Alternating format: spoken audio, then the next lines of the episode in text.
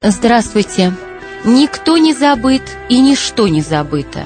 Это фрагмент торжественной эпитафии на центральной стеле Пискаревского кладбища. Автор текста этой эпитафии – Ольга Федоровна Бергольц. 16 мая по новому стилю 95 лет со дня рождения Бергольц, а 3 мая, в день ее рождения по старому стилю, в Петербурге был открыт памятник поэтессе. Во время блокады голос Бергольц звучал в эфире. Всю блокаду Ольга Федоровна работала в Ленинградском радиокомитете. А размещался комитет на седьмом этаже Дома радио на улице Ракова, ныне Итальянская. Работники Дома радио шутили. Хорош блиндаж, да жаль, что седьмой этаж.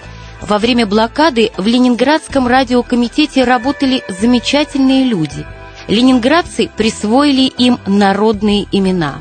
Блокадная муза, так называли Ольгу Бергольц. Блокадная артистка, так называли Марию Георгиевну Петрову. И именно в годы блокады прозвучал голос Анны Ахматовой, читавшей свое стихотворение «Мужество». Мы знаем, что ныне лежит на весах, и что совершается ныне. Час мужества пробил на наших часах, и мужество нас не покинет.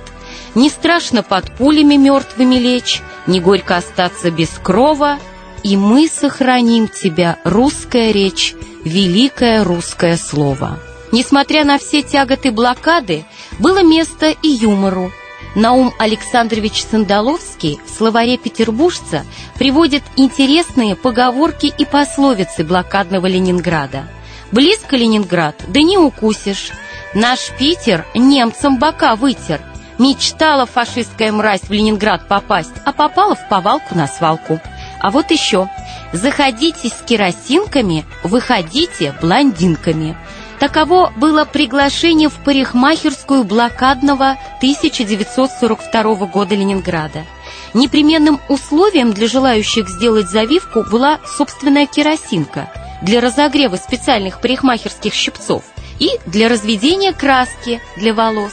А керосин в блокадном Ленинграде был исключительно дефицитным товаром.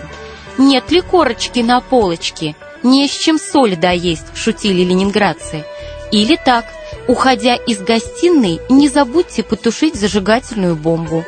Лидия Яковлевна Гинзбург в книге «Записки блокадного человека» написала «Люди осажденного Ленинграда работали, пока могли, спасали, если могли, от голодной гибели себя и своих близких.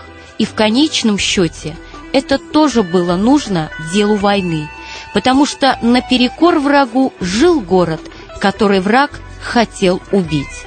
Хотел, да не получилось, и вот об этом частушка тех времен. Сердце бьется, сердце рада, репродуктор говорит. От родного Ленинграда свора Гитлера бежит. Всего доброго, добрых слов и добрых встреч. «Русский устный» – программа Юлии Сафоновой.